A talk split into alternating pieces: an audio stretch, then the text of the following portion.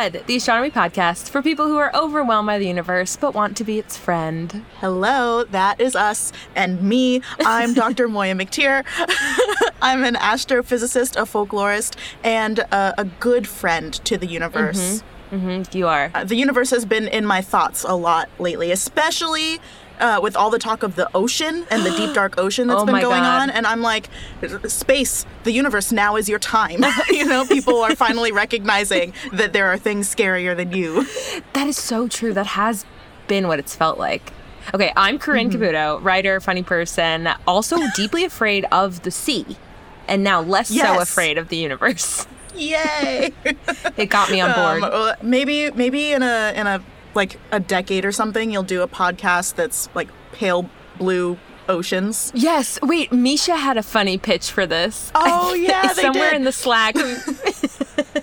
I don't remember what it was, but One I day. laughed. One day, Mischa.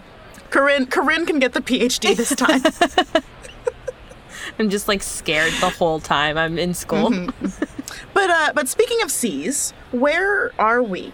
Okay, Corinne? we are right on the water, I'm pretty sure. We are at the Sydney Opera House in Australia, down under, which is exactly how they say it. I thought you were Australian for a second. Shocked you. Um, yeah, Mm-hmm. I'm thrilled that we're here because we're going to be talking about constellations in the southern hemisphere. yeah. That was the least excited you could have sounded about that. That is. But yes, I wanted to get it right. I was more nervous about getting it right than I was about being excited. But we are excited. We have been wanting to do a constellations episode for a long time, and it has morphed uh, formats. But we kept putting it off and off because it's a big topic. Yes. And we wanted to do it justice. But we are doing our first two parter uh, episode, where the first part, this one, is going to be about constellations in the southern hemisphere uh, or the southern celestial sphere. And then next week's episode, the second part, will be about stuff in the northern hemisphere. So uh, we're talking about stars and cool stuff. I'm thrilled to do a sequel. It makes it feel like um like the Marvel universe. There's companion episodes. You need to know some to know others. We're gonna get that complicated. It also feels very um, put together to do like a, a two parter and to do a sequel. Like, yeah, yeah, everyone, we've got our shit together. We'll let you be the Uh, judge. sometimes. Yeah, thanks.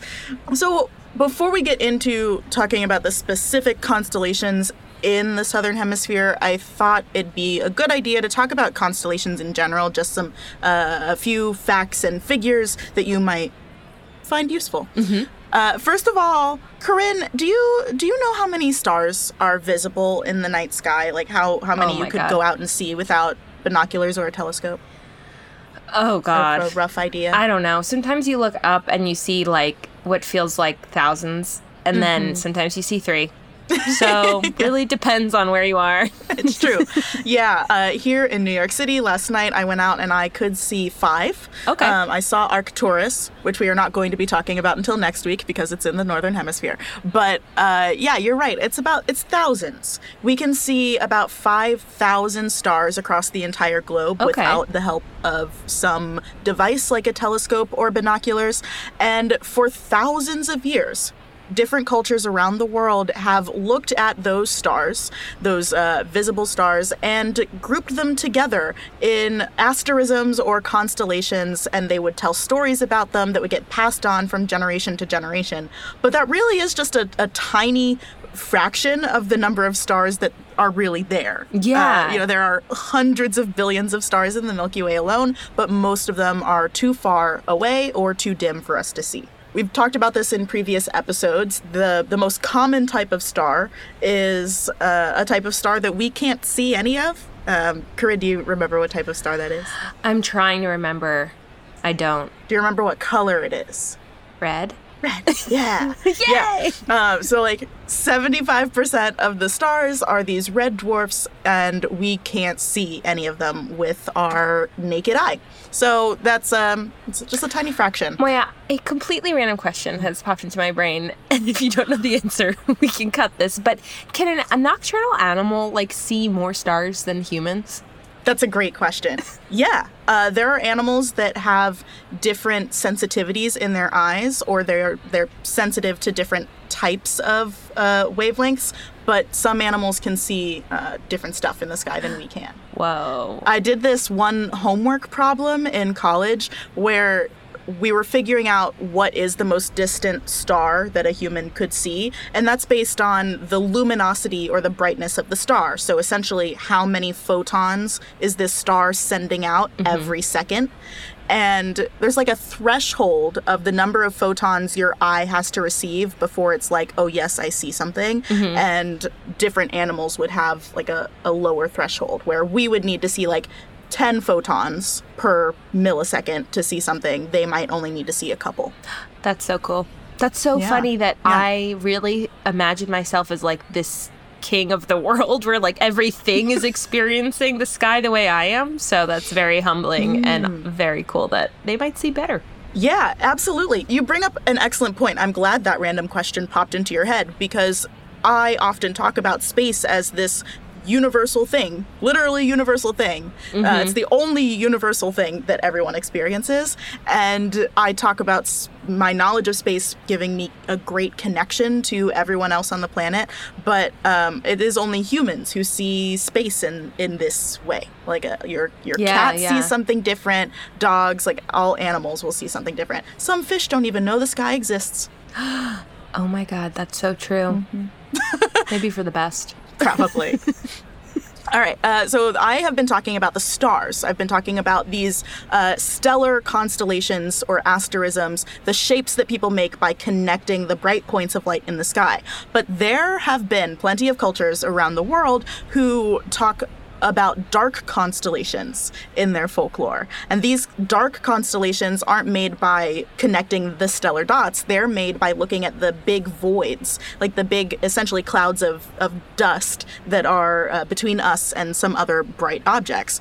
And it's interesting when you study all of the cultures that have dark constellations, most of them are in the southern hemisphere. And I'll link to a, a paper that compares the different dark constellations across the world uh, in the the research notes for this episode if you join our Patreon. But most of them are in the southern hemisphere. So there's the Inca in Chile, the Tswana, Zulu, and other groups in southern Africa, the Tonga and Maori and other groups around Australia in like the southern uh, Pacific. And I think the reason that you see that clump of dark constellations in the southern hemisphere is because they have a better view of the entire Milky Way with its dusty voids and those big gas clouds that like block our light. And that is because our solar system, our sun is ever so slightly above the galactic midplane. So we we are above and the southern hemisphere can more easily look down at the rest of the Milky Way. Cool. Yeah. The galactic midplane. Have never heard that before. Sounds very sci-fi. I love it. it is very sci-fi um, because the the Milky Way is not perfectly flat, although we talk about it as a two-dimensional disk a lot of the times. But it does have some thickness, and our solar system is kind of in the middle, but not exactly in the middle. And so the southern hemisphere gets a better view. Lucky. I cannot do this episode without talking about one of my biggest casual pet peeves um, in in conversation is the Tell me the gossip. I often get annoyed when people conflate asterisms and constellations. Okay.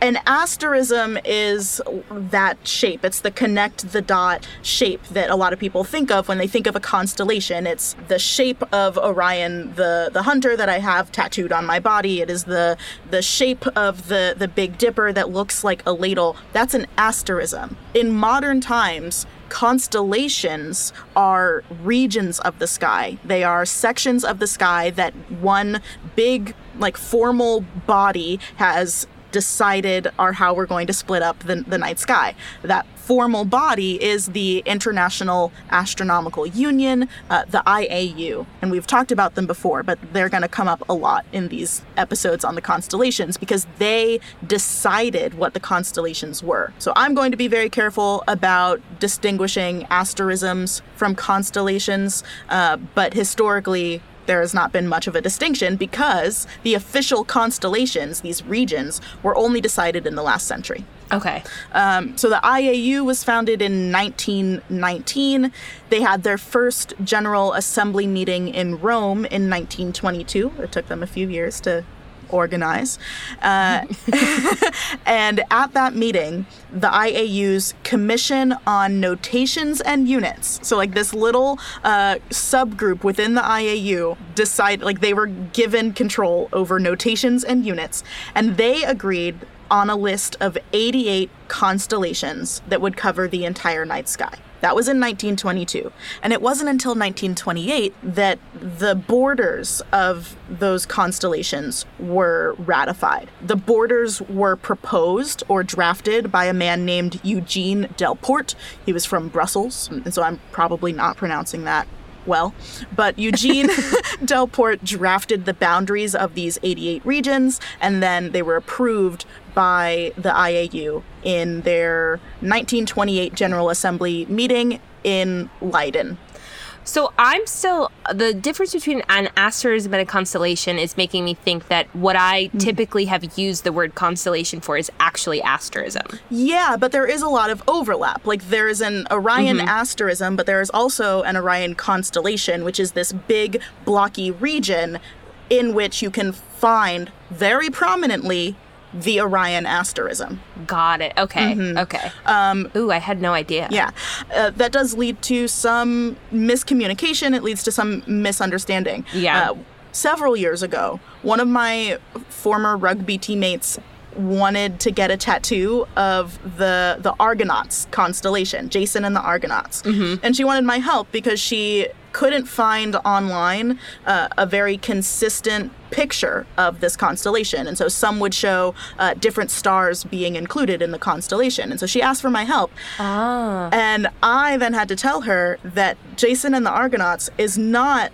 an official constellation of the IAU. It is a historical asterism that many people have uh, in the past looked at, but you're not going to find a consistent grouping of stars because it doesn't officially exist. So it's one where you either have to um, take artistic license or or like choose which stars you're going to include. Mm-hmm. Oh, cool. Yeah. Wow, I didn't realize there was so much like formality and also I don't know decision making in in which ones we recognize. Yeah, the constellations that we have today were chosen by a bunch of probably mo- almost certainly mostly white White men.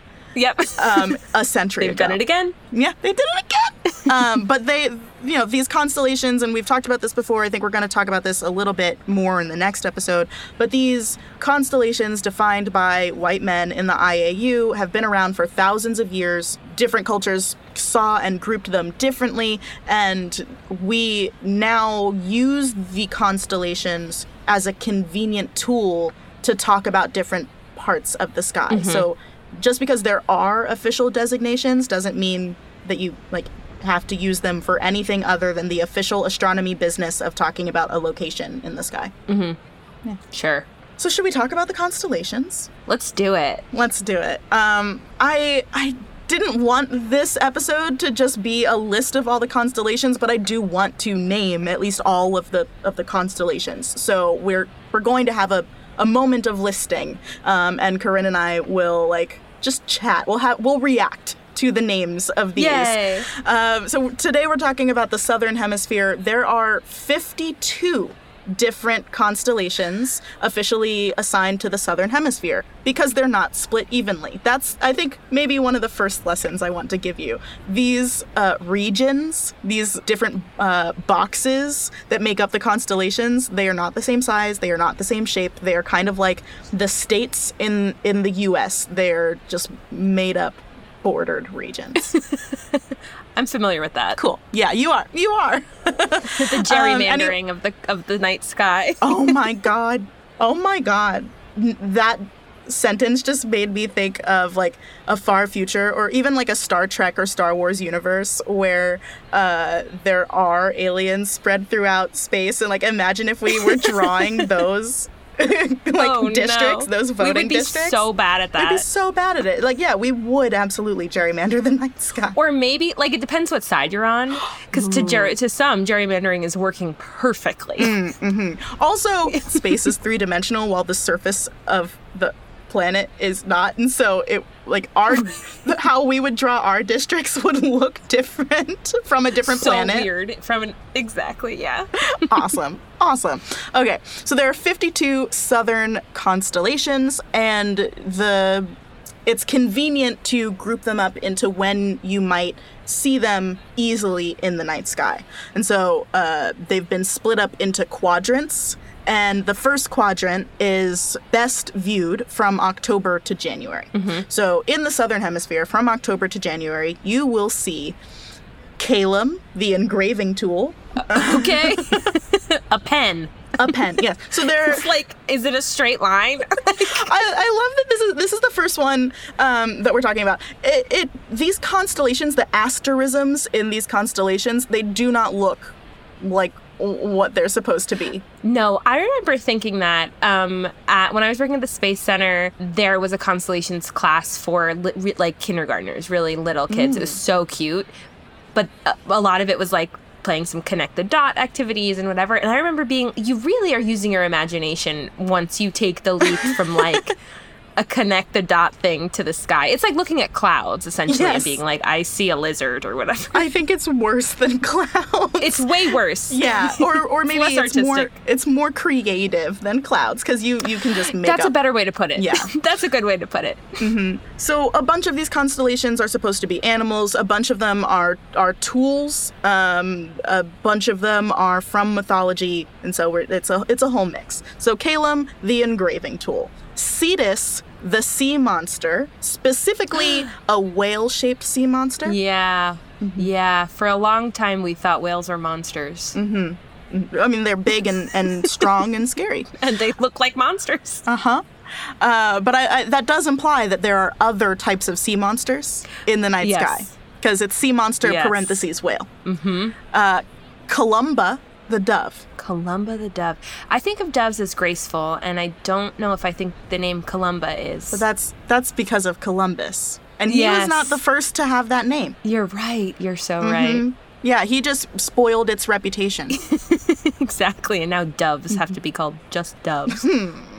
uh, Dorado, the swordfish. Okay. Love it. That has personality. I like that one. Mm-hmm. Eridanus, the river. I'm picturing a man who is Oh. nice and in charge, and like maybe I have to answer a riddle or something to get across. Oh, fascinating. Okay, so you're picturing a person standing by the river. yeah, guarding it. Love that. Fornax, the furnace. Love that one. Mm-hmm. Big fan. Horologium, the clock. Huh. Uh, I like it. That makes me think that there's some Latin or something behind that name Yes. that is interesting. Yeah, uh, we're not going to talk about this one later, so I'll say this one was designed or designated by a French person who, uh, many of the tool constellations were designed by this French person, and this one was not like a clock. It was more of a pendulum keeping time, and Oh, okay. then the name was Latinized later um, when, when it was put into the, the official list. Horologium. Hydrus, the water snake. Love that. Um, Ok- okay, I can see that. So, so remember, there's a Hydrus. Later, there will be one that sounds similar, but it's not the same. There's Lepus, the hare, which is great. That is cute. Or it's L E P U S. Lepus, the hare. There's Lepus. Lepus. There's Mensa, the mountain table, which is very similar to like Mountain Mesa. Or, yeah, it's like it's like the the plateau, the the table mountain. Mm-hmm. Um, Phoenix. the phoenix, I assume. That's just a phoenix. mm-hmm. Pictor, the easel, like the artist's oh, easel. like picture. mm-hmm. Got it. Reticulum, the net. Sounds like a disease. Yeah, and then uh, sculptor, which is- is just a sculptor. Okay. One who sculpts. Ma- yeah, it's giving sculptor. Yeah.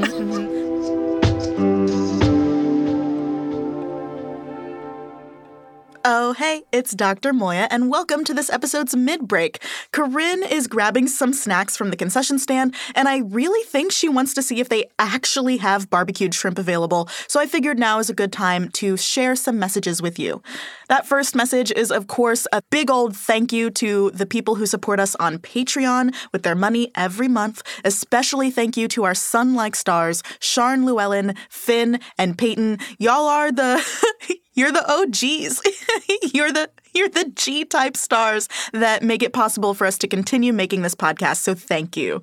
You too can support us. You can hear your name on the pod. You can even make it to our patron star chart for about $1 per episode. You can find that star chart, the Patreon info, and more at our website, palebluepod.com, or you can go right to patreon.com slash palebluepod. If you can't support us financially, that's totally fine. That is a, a great way to help us make the show, but that is not the best way to help us make the show grow. So if you want to help us out, share the show with your friends, share it with your family, make it so that we have more people listening to us. Uh, you can leave a rating, you can leave a review on your favorite podcatcher of choice. There are lots of ways to help us and show your support. But whatever you do, thank you so much. We love you, and so does the universe. Are you feeling a little anxious? Uh, maybe a little achy in your body? Do you ever have trouble sleeping? If so, then CBD products might be able to help you.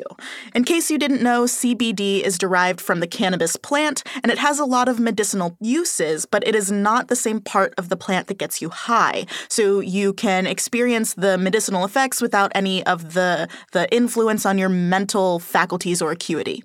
For high quality, organic, and mostly vegan CBD products, I would recommend that you try Cornbread Hemp. They are a family owned and crowd funded business based in Kentucky, here in the United States. They sell oils, gummies, and lotions, and all of their products are made with plants that they grow themselves. And they only use flour. They're not using leaves or stems, so you know it's strong. You can go to cornbreadhemp.com and use the code PALEBLUEPOD for 25% off your order. That link is in this episode's description. That's cornbreadhemp.com with the code PALEBLUEPOD for 25% off your order. Next up, I am going to recommend a podcast for you. It's coming from the Multitude Collective, but more importantly and more directly, it is coming to you from my heart. It's the other podcast I host, this one, unfortunately, without Corinne. It is called Exolore, and it's all about facts based fictional world building, meaning how can you build and analyze worlds from movies, games, TV shows, books, or whatever, but through a lens of science and facts. In each episode, I invite a new guest to help me either build a fictional world from scratch or break down one of their favorite fictional worlds. So, in the past, I have built worlds that don't orbit stars, worlds that have many moons, even worlds that are gas giants instead of a rocky planet like Earth. And I have analyzed fictional worlds from across the media spectrum. I've done books, I've done the Lord of the Rings franchise, I've done Wheel of Time, uh, I've done both of the Avatars. There's a lot there. And I have released more than 75 episodes, so you have a lot to start with if you want to look through the back catalog.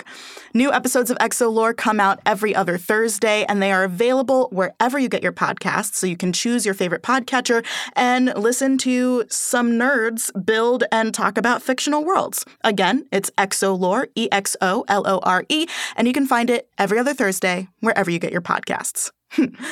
Oh my God, Corinne actually found some barbecued shrimp. So we are going to munch on that and get back to the episode. Do you do you want to read the ones for January to April? Yes. Oh, January to April. Okay, some of the worst times of the year. Let's see what we got. Um, Anti- Antilla. Antlia. Antlia, the air pump. Mm-hmm. What this is is that? this is from the French. This is uh, another one of those tools that the the French de- designator created, and it's shortened from the the French phrase for air pump.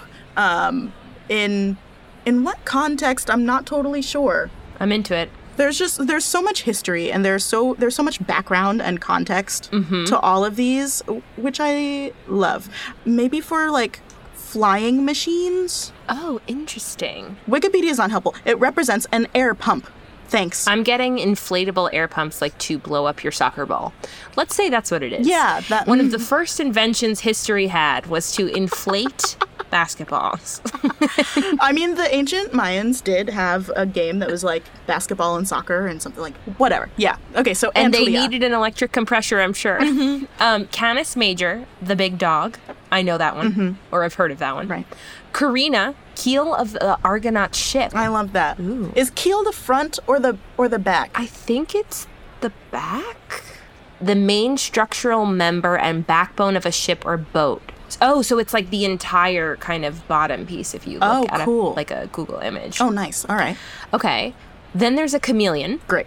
Crater the cup. Oh, You need the one. cup. hmm Hydra the sea serpent. Is this Yes. the one that sounds like Hydras? Yes, not Mm. to be confused with Hydrus. Yeah. mhm. Puppis. Stern of the, The Argonaut ship. Oh yes, this is Puppis. This is uh, I think one of the roots is like that. It's the poop deck. It is the poop deck of the Oh ship. yeah, okay, okay, that's that makes sense. Mm-hmm. Pyxis, compass of the Argonaut ship. Oh wow, they really got all the parts of this ship. Yes, they do. Sextans, the sextant. hmm which is a Not particularly descriptive. no. It's a it's a navigational tool. okay. Mm-hmm. Uh, Vela, Yeah. sail of the Argonaut ship. The whole ship. Ooh, like a veil. Yeah.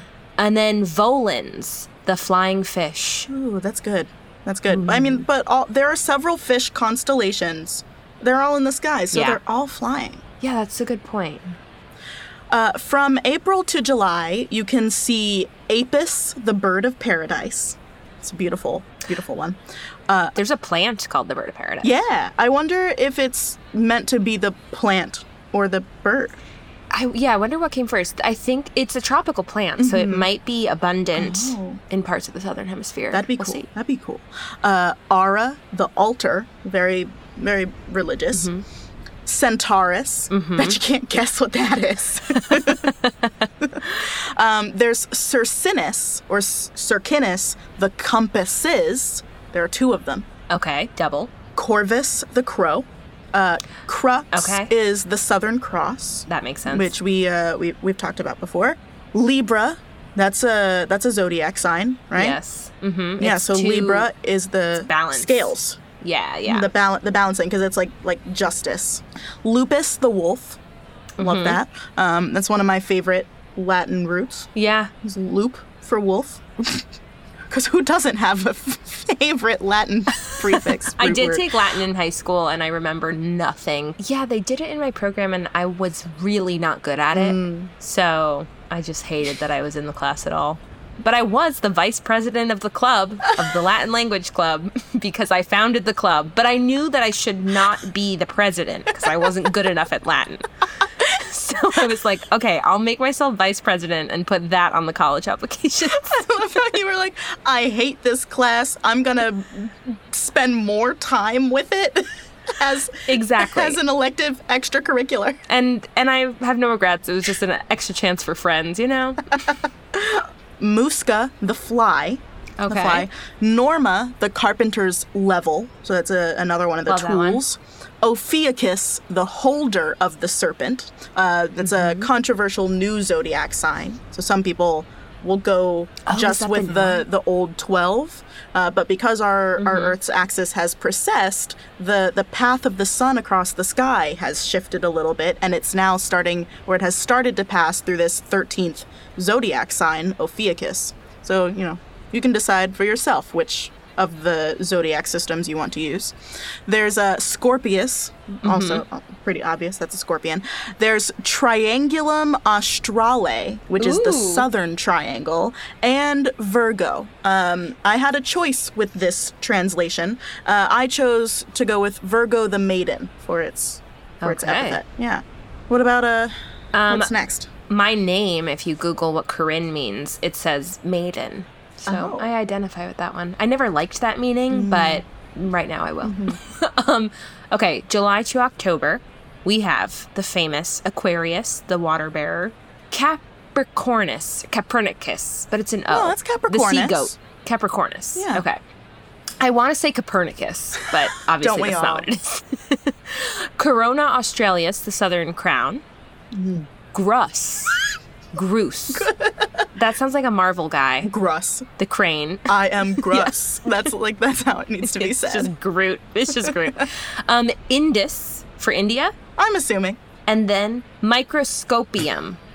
it's a microscope. Microscopium. It's a microscope. It's a microscope. It's a microscope. Wait, that Corinne. feels so modern. well, they were uh, designated in 1922. Exactly. Yeah, but I'm like, some of these are so like kind of artful and with an imagined story, and then Yes. that's the microscope. Yeah, and that there's a reason for that. It's because like some funny. of them are coming from old times, and some of them were just like white dudes needing to name a region of the sky. That was me during improv. Any improv was like looking around the room for an object, like, oh, my name is chair, and Yes, that's what they were doing. so I do relate to that.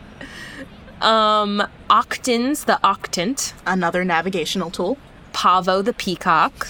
I want to meet Pavo the peacock. Yeah. Piscis austrinus, Ooh. southern fish. Sagittarius, the archer, another zodiac. Scutum or scutum, the shield. Scoot 'em. Scutum is a funnier way to say it. I So love I hope that's right. Yes.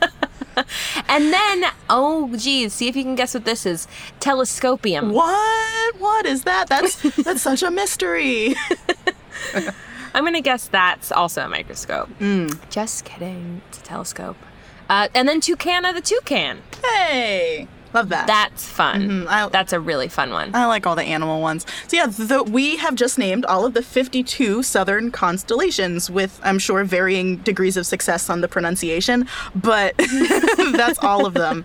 And uh, in preparation for this episode, Corinne and I have each selected five of these constellations to give awards to. and we did not tell each other Yeah. ahead of time what the awards were going No. to be, so I'm excited. Um, we'll, I'm very excited for this. we'll alternate. Uh, Corinne, do you want to go first? Perfect. Okay. Yes, I'll go first. I am thrilled to pronounce the Disney Award for House Object with a Personality. That goes to Fornax the Furnace because wow, am I picturing Beauty and the Beast? This furnace has come to life. It is smiling at me. It is helping me get out of the castle that I'm in. I'm thrilled to present Fornax the Furnace with this award. I hope Fornax is pleased. That's also it's giving like Howl's Moving Castle the Yes. the the fire from from Howl's Moving Castle. That's what I picture.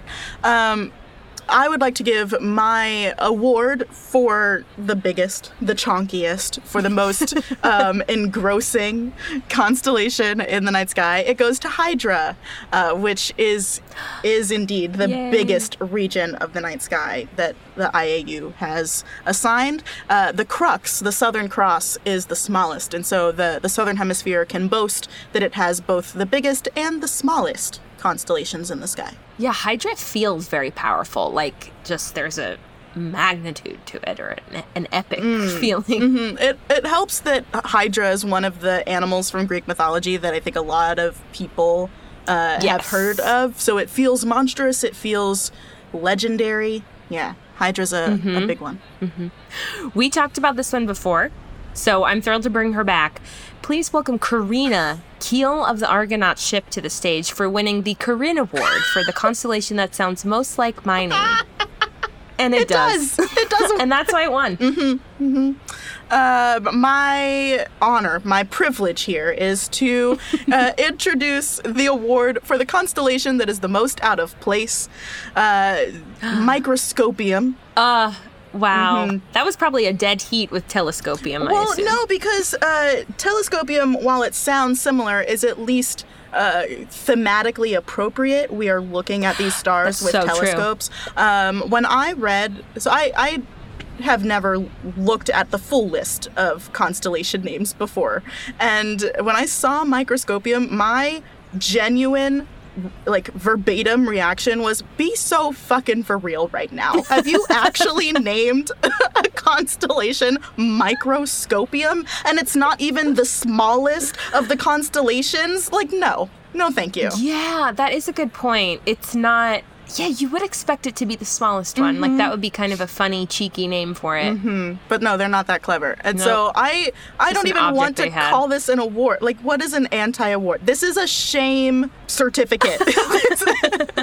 Be so fucking for real microscopium And there's one shame certificate per ceremony. yes. Okay, I am thrilled to give Aquarius the Water Bearer the award for sign to some of the most fun people. I, some of my favorite friends are Aquariuses, and I love that. Yay! Yay! I I don't know my friends' signs. Um, I almost gave Aquarius the uh, the queerest constellation award. Ooh, um, yes. because the the backstory, the myth behind Aquarius is that it is supposed to represent Ganymede, who was Zeus's cup bearer, so uh, the water bearer, and Ganymede was this beautiful young, hopefully man. I don't want to say boy, a beautiful young man who Zeus fell in love with and just sent his eagle to fetch. And so there's another constellation called Aquila, uh, the eagle, and that is meant to be the eagle that Zeus sent to fetch Ganymede away. But yeah, uh, we we I said would before, hate that. right? Just the Getting picked yeah, up by a bird, Yeah, taken away. No, because you know it's Thank not you. caring about your comfort. Like you are not No. cozy on that flight. It's talons yeah, in your I'm shoulder. not riding the bird. Yeah. The bird has The Bird is riding you. the bird's riding me. The next in line is uh, the award for the weirdest shaped constellation, and and this one goes to Eridanus, the river. Uh, there is this image that I've been staring at a lot over the last couple of days of all of the constellation regions mapped out on the night sky, but it's contorted because it's in a rectangle instead of in a three dimensional sphere. But mm-hmm. when you can see all of the constellations together, just like looking at a, a map of the United States and all of the weird state shapes, Eridanus looks weird. Um, and it does make sense that it is Yeah. the river. It's this very, lo- like, it gets big up top and then it has this long string that goes southward. So it does kind of look like a river. Um, it is the constellation that has the, the biggest north south expanse of all of them. Yeah, I'm I'm looking at a picture of it right now and it does look so weird. It looks like they were like we have to name all the constellations right now and then they were like what should we do about all these stars? And they were like just connect them and we're going to call it like the river mm-hmm. or the snake mm-hmm. or like whatever. Oh yeah, like the asterism is also is also weird. It just looks like mm-hmm. a, a kind of line that they have created. Yeah. It looks easy. They were like just do it. Mm, Just do it. It's easy. Well, this brings us to the Mother Award, which goes to Libra, the scale, for being my mother's zodiac sign. Love that. Um, what's it? What's it like Libra. being reared by a Libra? That's such a good question. I have never been reared by a different one. So I don't know if I know the difference. Okay. Fair. We were always talking about scales and balance and Libras. because um, my mom was a Pisces, and I, Ooh, I water sign. a water sign. I don't know much about astrology, and I don't buy into it, but she did. Um, and from what she's told me, she was very much a Pisces, extremely indecisive, um, not not great with planning or confrontation, and it showed. and it showed. Love her to death, but it showed. yeah, I really don't know what any of the signs do. I know almost nothing besides the names of them. And I use them when it's convenient to the conversation. My final award, which is the Normal Award, goes to Norma, the Carpenter's level for being the most normal name. It is. Congratulations, Because Norma. that's a name. Like that is a name that people have. It's the most normal name. But do you know why Norma is a is a carpenter's tool? I have no idea what a Norma is. Um, so it's it's the leveling tool. Uh, so it's meant to say if things are in a straight line, if like if they're flat, and that is because for scientists, a perpendicular line, one that makes a, a right angle, is also called a normal line. Normal Award for Tool. for the tool. and my final award for this evening uh, is the horniest constellation, and that award goes to Capricornus. Uh, Capricornus is indeed the horniest uh, southern constellation. It has two horns. None of, it has the most horns of any of the southern constellations. Um, what was the Ca- competition? I feel like none. there- there's no competition. The northern sky has uh, a unicorn and a ram, Okay. but I don't think there are any other horns in the southern sky. There's a lot of fish, though. So many a lot fish. of gills. So yeah, Capricornus is the the horniest constellation. It is my uh, sign. I am a Capricorn, and I, Oh, I- I am very much a Capricorn. Again, I don't I don't really subscribe to this, but I You could say that to whatever sign we are. Right. Sometimes I'll just read the other horoscopes and I'm like, I think I identify with that one today. no, I have I've read them, and I am a Capricorn. It's weird. What is a Capricorn? A Capricorn is very like type A, um, has a plan, follows the plan, good with planning, um, and traditionally money, but I think just like career and, and things like that. Like they will be successful in it. A Capricorn is a PhD holder, astrophysicist, has written a book. Yep, that's me. but in mythology, the Capricorn is a sea goat. It is uh, fish from like the waist down and then goat from the waist up, so it has the horns. And the story behind it is that the it's sometimes the god Pan, but sometimes uh, a different figure like Pan's father. Um, but the god Pan was this nature deity, and one day it was running away from a, a titan or, or from a like a sea monster, and it. I don't know why it would jump into the sea if it was running away from a sea monster, but it jump it jumps into the sea and tries to turn into a fish, but is only half successful, and so Pan uh, it becomes the Capricorn. Aw, I'm sorry. I hate to see that it was unsuccessful. I'm half successful. And, Yeah, and it's true. the important part because it, it got the part of the fish that lets it project itself through the water. It got the fin. So Oh. it's good. Okay, lucky. Yeah. I think much, much better that way than fish. the front half yeah, fish and front. human legs. Mhm, or goat goat legs. Oh no. Yeah, like you don't want that. You don't want the goat back. Mm-hmm.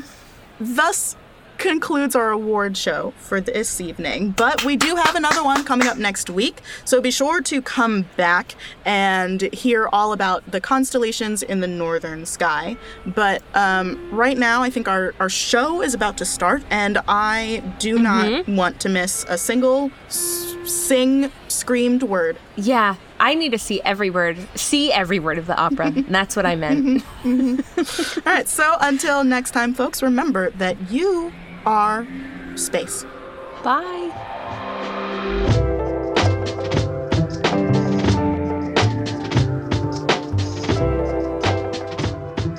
Pale Blue Pod was created by Moiya McTier and Corinne Caputo with help from the Multitude Productions team. Our theme music is by Evan Johnston and our cover art is by Shae McMullin. Our audio editing is handled by the incomparable Mischa Stanton. Stay in touch with us and the universe by following at Pale Blue Pod on Twitter and Instagram, or check out our website, palebluepod.com. We're a member of Multitude, an independent podcast collective and production studio. If you like Pale Blue Pod, you will love the other shows that live on our website at multitude.productions. If you want to support Pale Blue Pod financially, join our community over at patreon.com slash palebluepod. For just about $1 per episode, you get a shout out on one of our shows and access to director's commentary for each episode. The very best way, though, to help Pale Blue Pod grow is to share it with your friends. So send this episode, this link, to one person who you think will like it, and we will appreciate you for forever.